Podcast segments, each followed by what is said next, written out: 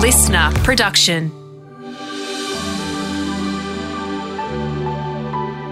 Welcome to Up Close Conversations with Modern Veterans. I'm your host, Adam Shand. In this podcast, I speak to recent Australian Defence Force members about their lives in the military, the defining moments in peacetime and war when they were tested as individuals when their training was put into action, and how the legacy of their time in the ADF impacts on their families. We'll explore the transition out of uniform and the search for meaning and purpose in civilian life. In this episode, we'll reflect on why they joined up and what they expected. My name's Fred Campbell. I joined the Navy in January 1982 as a young apprentice engines and airframes fitter in the Navy. I did close to 36 years of full time service before retiring. January 1982, at 8 o'clock in the morning, I think mum and dad were dropping me at the uh, recruiting centre, and uh, I was a young 15 and a half year old, uh, full of excitement and dread. I was very good at um, school, but I didn't love it as much as I used to. But mum and dad said I could leave as long as I got a job. And at that stage was getting a trade. So I applied for a number of different jobs, about five different jobs, including the railways, uh, Garden Island, number of different jobs, as actually as a fitter and turner. And this f- person came into uh, my school one day wearing the uniform. Thought that looks all right, and he was telling me about this thing called Navy, where you can do an apprenticeship. I joined the Navy um, not for um, not for Queen and Country as we often talk about. I actually joined because of that to get to get a, an apprenticeship. And then I learnt the Queen and Country after I joined. And you could have got the apprenticeship on the railways or. Oh, yeah. How would life have looked if you'd done that? We take different journeys for reasons, and maybe this was my reason to take this journey, but I would have been completely different. I just would have been one of my, my old schoolmates who are still living in the same area, doing the same things.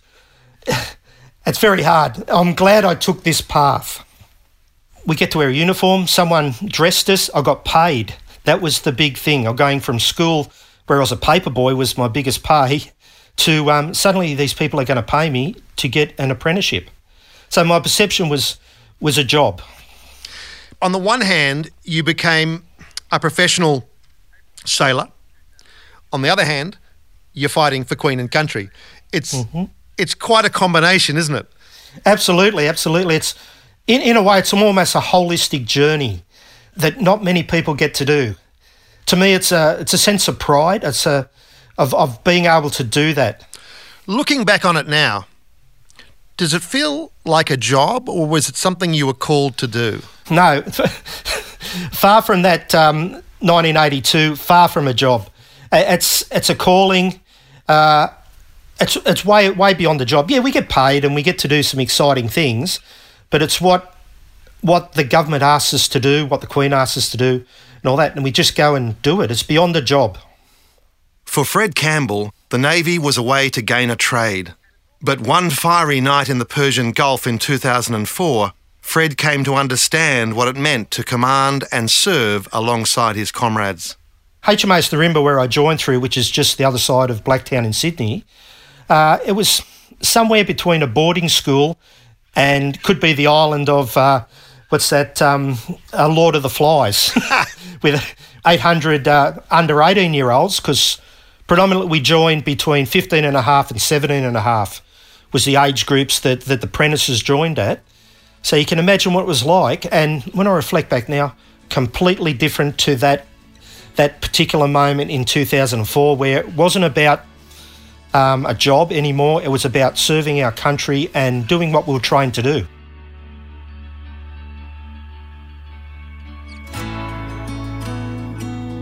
Hi, my name's Lorraine Hatton. I'm a Quandamooka elder from the Noonuccal Ngugi tribes of Minjerribah and Mulgumpin. Now, some people might go, Oh my God, what does that all mean? It just basically means that I grew up on North Stradbroke Island and the Quandamooka area is the Moreton Bay region, and Mulgumpin is from Moreton Island. So I have links to Moreton and North Stradbroke Island as well. I come from a, uh, a large family. I'm the youngest of 11, and I've served in the military from the 14th of January 1986 to the 16th of August 2007. And I am currently the Indigenous Elder for the Australian Army, and I do a lot of community capability building with various organisations. I think it's fair to say that Indigenous people have had a complicated relationship uh, with the Australian Defence Forces and the nation, yet they've stepped up in successive wars to serve a country that sometimes didn't recognise their own citizenship. Um, how would you describe your reason for joining up? My reason for joining, sometimes I used to get really embarrassed about telling this story because I joined purely for money. I come from a big family. Um, I'm the youngest of 11 from North Stradbroke Island, and I used to think we were really poor. And um, when you're when you don't have money, that's what you're looking for, money. And by the time I deployed to Afghanistan, I was a warrant officer and I'd been in for approximately 19 years. And a lot of people ask me, Oh, Lorraine, how do you find it? And I said, Just imagine that when you work, you do your job day to day. What we do is we train day to day to do our job in a war zone. For me, it was a pinnacle in my career because I'd trained and trained and trained. And even though I'd deployed for humanitarian relief and deployed to the Sinai, this was the pinnacle of my training. My father joined and he served in World War II. By the time I enlisted at 19, my father had passed away at 18, so he never knew that I enlisted into the army. I was reading my father's service record and it said that he went AWOL um, to go and drink with his mates. it's like typical Australian. Tell me, what did earning a salary at that time mean to you in the context of your family and what duties and responsibilities you had? Well, sometimes when I, I tell my story with regards to my career, I usually tell people that, you know, before I can tell my story, I have to go back and tell, you know, the story of the people who came before me and our ancestors about how they went through the challenges. And when I think about it, I think that you could basically say they were they were the first equal employment opportunity for Aboriginal and Torres Strait Islanders. It wasn't defence that had the issue, it was the government and the policy of the time. The government and the policy under the time had the Flora and Fauna Act just let's just understand what the Flora and Fauna Act imposed upon Aboriginal people. Well, they weren't classified as citizens at all. They couldn't own homes, they couldn't own land, they couldn't own anything. If you take, for instance, in Brisbane, a lot of people know where Boundary Street is. There's several boundary streets there, and that is the boundary that Aboriginal people couldn't go into unless they had a letter or a certificate to say that they had permission. And even the greater discrepancy is the country was happy for Indigenous people to fight and die for a country that didn't recognise them. Well, that's the sad issue. They were happy for them to fight and die. Some of the um, enlistment parameters were lessened, and I actually have documentation from the War Memorial where when they couldn't enlist, it said unfit for service Aboriginal, unfit for service half caste. And that's the terminology they used during those that era. And obviously, when I joined, they, they didn't use that at all. But um, th- there's actually a policy that was written by the government to say that when they were relaxing the rules, if they could prove that one of their parents was half caste, or of European background, they could enlist. And we even had people go so far as, and I know someone in my family, great great uncle Richard Martin, he lied and said he was born in Dunedin in New Zealand to be able to enlist. Even back in 1985, when I first tried to enlist, I wasn't successful because of my education levels. I had year 10, but obviously at the time they, they required year 12. Because I come from such a large family, and I if I ever if I ever wanted something, I would go to someone and somebody would say on like if I went to my father, he'd go, oh, No, you can't have it. So I'd go to my mother and she'd say no. I had 10 other siblings to go through to get a yes. And I think that set me up in good stead because when they told me no, I tried a different avenue. So I went and looked at joining the Army Reserves and they accepted me. And they said, Oh, what would you like to do? And I had a thought, think about it, and I thought, Am I allowed to do recruiting? And they thought that was pretty strange because there was other things I could do that was a lot more exciting. And 10 months later, I walked in and I said, Oh, I'm thinking about joining. And they said, Yeah, Lorraine, come on in. And that's how I got in. I couldn't get in through the front door, I had to go in through the side door. So, when you look at what you've achieved in your work today and you reflect upon the calling at the beginning, which you said was money, and that's fair enough, um, you've seen your call and your relationship with the Defence Force and the nation, I guess, as well, change. How do you reflect on your journey uh, and those points along the way where the calling changed? I think when I enlisted, it was very, it, it was for security and my independence that I didn't have to rely on anyone for what I wanted. And because I, I liked the army lifestyle, because you get fed every morning, three squares a day in a bed, you know, um, and the people that you, um, that you meet along the way. Like I said, I went from a family of 11 to a family of thousands, and obviously everybody has different personalities. You're not going to like everyone, but you know, eventually you get on in the end, and you know, and in the army, you're supposed to look after each other and have each other's backs. And I think that for me was very important. I think because I came from a big family. But also, during my period, I found I didn't have an issue with my race or my colour. What I had was an issue of being female because when I enlisted, Army was going through, well, defence in itself was going through a whole change. And women used to have their own schools for training.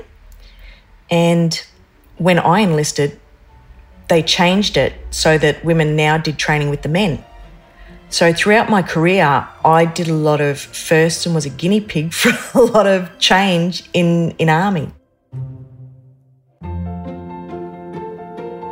My name is David Nicholson. I served in uh, Afghanistan in 2011 with MTF 3, uh, Combat Team Alpha. Also served uh, in the Navy prior to that, up on uh, patrol boats, and got out in 2018 with 12 years service all up as I was growing up, I was watching all the war movies and, you know, seeing dad in uniform and my auntie and uncles uh, that are my parents' best friends. They've been at almost every posting that we've lived in as well. So I've always had always had them around. Um, and yet, mum is a big history, uh, military history buff. It sort of uh, stuck with me when I was young, and I was always playing armies in the backyard and it was a dream for when I was little, and then growing up, I went straight into it. Well, the whole family's army, but you joined the navy. Why? Uh, so that uh, that basically happened because of um, one of my best mates. He was joining the navy. I was joining army, and he basically said, uh, "Come join the navy with me. If you don't like it, you can go to the army." And me being me, I was like, "Eh, okay."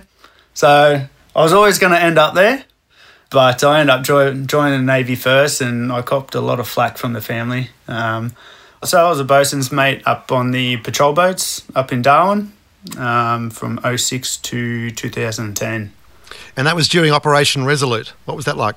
Very busy during those years, um, which is not good, but also good at the same time. Um, so we are flat out um, boardings all the time which was nice when it was stand down, no boardings because we went fishing. But yeah, heaps and heaps of boardings. I couldn't even count how many how many we did for illegal fisheries and um, the people smuggling boats, but it was a lot. The biggest risk was probably the boardings themselves. Uh, a lot of the boats weren't very seaworthy, and we were boarding them at night in some pretty rough seas. So getting on the boat was probably the riskiest part. A lot of the time uh, at night, if we were boarding, um, the people didn't know we were on there until until they woke up. So, you know, that's the way you want it. You want them to be calm. So they would uh, they'll wake up and we'll be there, and there's not much else they can do. And when you've got a patrol boat sitting next to you, uh, people get pretty compliant. They did have a little uh, trick they like to do. They figured out um, once they were in the water, we were obligated to take them. So what they did do was, uh, as we were boarding, they would pull out bungs out of the ships or boats, and um, basically sink the vessel. And a number of times we were on board when they sunk the boats. So that was probably our biggest risk. After that, you decided to join army. What was the what was the impetus for that? Basically, I wanted to, you know, Afghan was really starting to kick up then. It was 2009 mark. I really started to think, okay, now it's time to, to move over. Um, you know, get amongst it with the boys.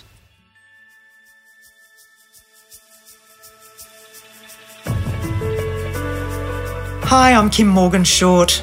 I am a medical officer or a doctor, as we call them medical officers in defence. I've been in the reserve 29 years, 30 years next June, coming up for 30 years. I currently work for Defence Force Recruiting and I'm a double widow of two serving officers. I am the mother of a serving officer and I'm an officer in my own right and a veteran in my own right. I would say that my entire world has been service. My grandfather served in the Air Force in World War II. Uh, we were all pretty impressed by those stories. Uh, I remember my father didn't go to Vietnam because he was uh, in an engineering company and they kept people who were tool makers back in Australia. And I remember my mother saying how glad she was that he didn't uh, go to Vietnam.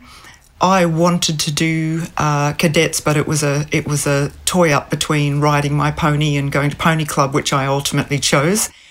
Uh, when I started medicine, I wanted to do medicine uh, through the Air Force. I actually was intent on becoming a surgeon at the time. Uh, so I went through medical school, finished medical school, and ended up uh, dating a pilot actually. And through that pilot, I met my husband Shorty, another pilot, and we quickly got involved. And at the time, we in those days, it was very difficult to uh, have co-location postings was what it used to be called. So we decided that I would join the reserve rather than the full-time military, so that I could pick and choose where I went, and I could stay home with the kids because he was always away. So that's how I ultimately ended up joining 30 years ago next year in the reserve. It's been a it's been a uh, a very involving life, a very dramatic life, a very sad and tragic life at times. How do you reflect on that that service family that you created and and and the the the challenges that have been there for you and the family? I think there's been very many times where I would like to have walked away from it all. I've just felt it was overwhelming and almost to a point at the moment where I feel like it's taken so much away from me. On the other hand, uh, tomorrow night I'm having uh, all of my second husband's friends, who were also my first husband's friends, over to his bar downstairs. We're intensely close. There's a group of people that I you know, have shared a very rocky road with.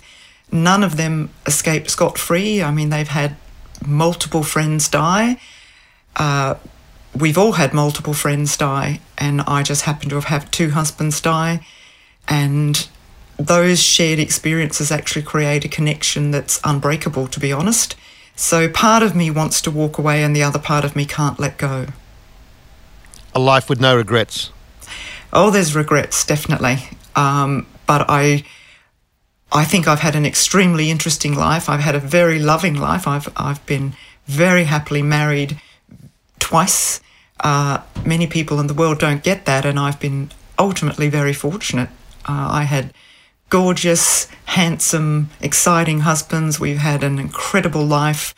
I've had three great children and two great stepchildren, and we've lived all over the world and had incredible times. So I don't think there's regrets, but obviously there are things that came into the factors of um, the things that happened to me where I sometimes think I would choose a different path and not have spent a lot of my time doing what I did. And then I stand back where I am now and think, well, many things have changed in the military, and part of it was because of uh, a path I took, and part of me is grateful for that. Brisbane Girls Grammar School, full academic scholarship, going into medicine. That would be a journey to a, a fairly suburban, predictable sort of life. Would you have been happy with that sort of a life looking back? Uh, a lot of my friends have gone down that path, and I actually used to be incredibly envious of them. They've maintained a lot of our university connections, school connections, uh, and haven't had the sort of riotous, crazy life that I've had. And part of me does envy that for sure. And, you know, I think my mother would have liked to have seen me married to a doctor or a lawyer and having a very suburban life. And in saying that, my my family have always supported my choices and have come along a bit on the ride that we all had in this uh, crazy military world. Tell me about Anthony Short. Who was he? He was a good Catholic boy. Uh, he went to Marist Brothers in Canberra. He was very young when I met him. He was 22. We were absolutely crazy in love. He was a big, tall, handsome, rugby playing, box headed, thick necked, six foot two, you know, bloke. He was just awesome. He was good at everything. He had a brain the size of a planet, as he was described at his funeral by his commanding officer. He was a bit of a larrikin, naughty, but very warm and loving and absolutely adored the children. He really wanted to become an astronaut, so he got selected at 20, uh, actually 25, but he was 26 when we were over there and doing the United States Navy test pilots course. Andy Thomas paved the way as an Aussie astronaut, albeit he's an American citizen, and Shorty thought he could possibly uh, come along behind that and ultimately become an Australian astronaut. In episode two of Up Close Conversations with Modern Veterans, our recruits talk about the training phase of their careers and learning the value of skills that will later become second nature on overseas deployments. Up Close Conversations with Modern Veterans is a listener production in association with the Australian War Memorial. Written and produced by Adam Shand. Executive producer is Todd Stevens. Audio production by Ed Gooden and Link Kelly. Listener.